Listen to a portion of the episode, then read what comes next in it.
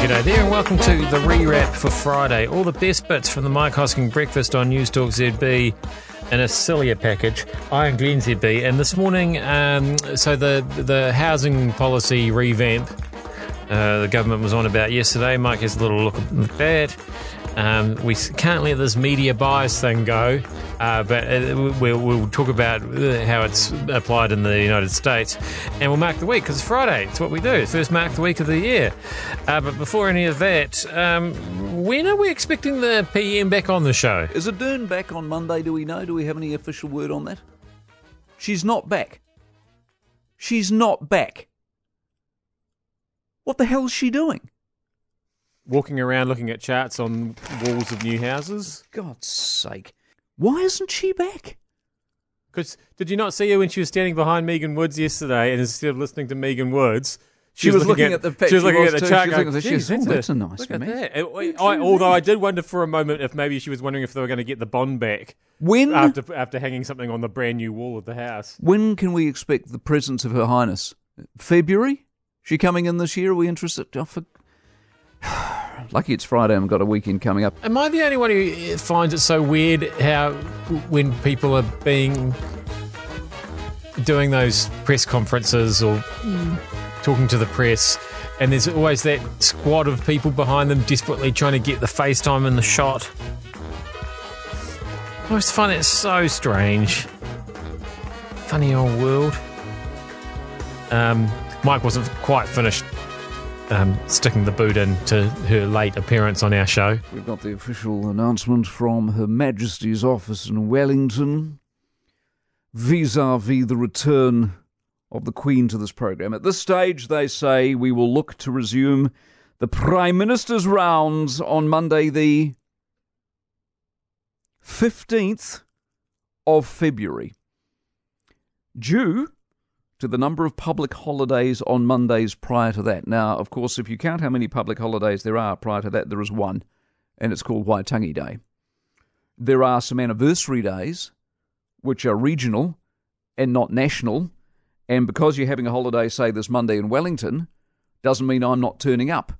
See what I'm saying? Have they have they Mondayized uh, Valentine's Day as well? Because if so, she won't be back till the twenty second. Oh, I'd laugh if it wasn't so sassy. I mean, who can blame? Let's be honest. I mean, come on. Who can blame? There's nothing going on, is there really? I mean, there's nothing to address. There's nothing that needs doing. So why not give her a couple of days off? There's a, we don't need to hold the government to account in any way, shape, or form. There's no real questions to ask, is there?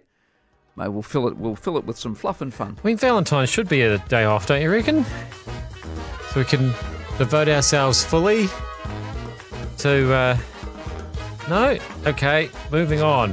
Uh, of course, the reason, uh, as I said earlier, uh, that we did see the PM yesterday because uh, her and Minister Woods were um, announcing their new ho- uh, housing policy, running us through the rejig. An astonishing opening play, I thought, yesterday afternoon for the Prime Minister upon her return from holiday. I will fix the housing crisis, quote unquote. I will fix the housing crisis. You kidding me? You will do what no one else has because they can't. Is this the year of delivery 2.0?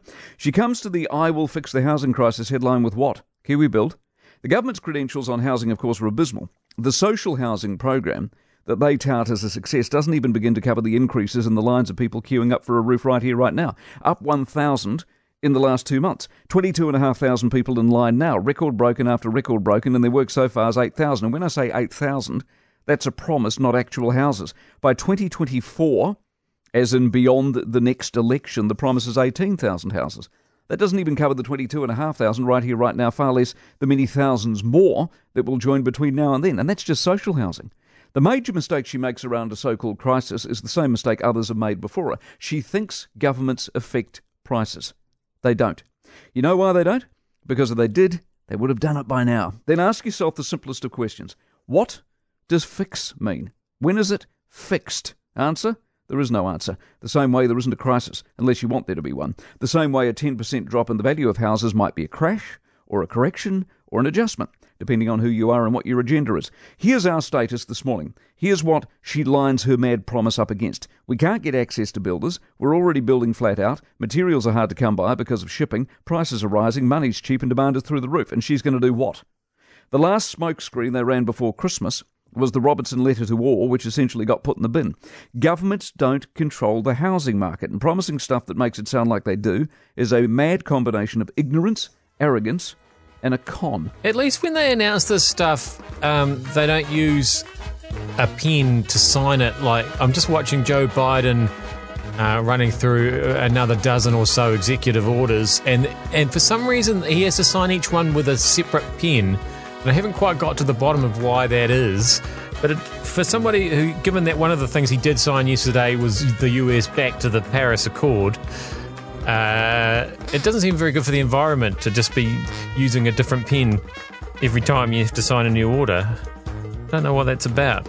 Or am I just being part of the biased media again? Interesting stats just in out of the States coverage, media coverage, and we talked about the appalling media coverage and lack of balance and increase in bias when it came to the cannabis referendum and the work that Family First did this week that proved the vast swathe of the bulk of mainstream media in this country were hopelessly biased towards the yes vote, despite not telling you.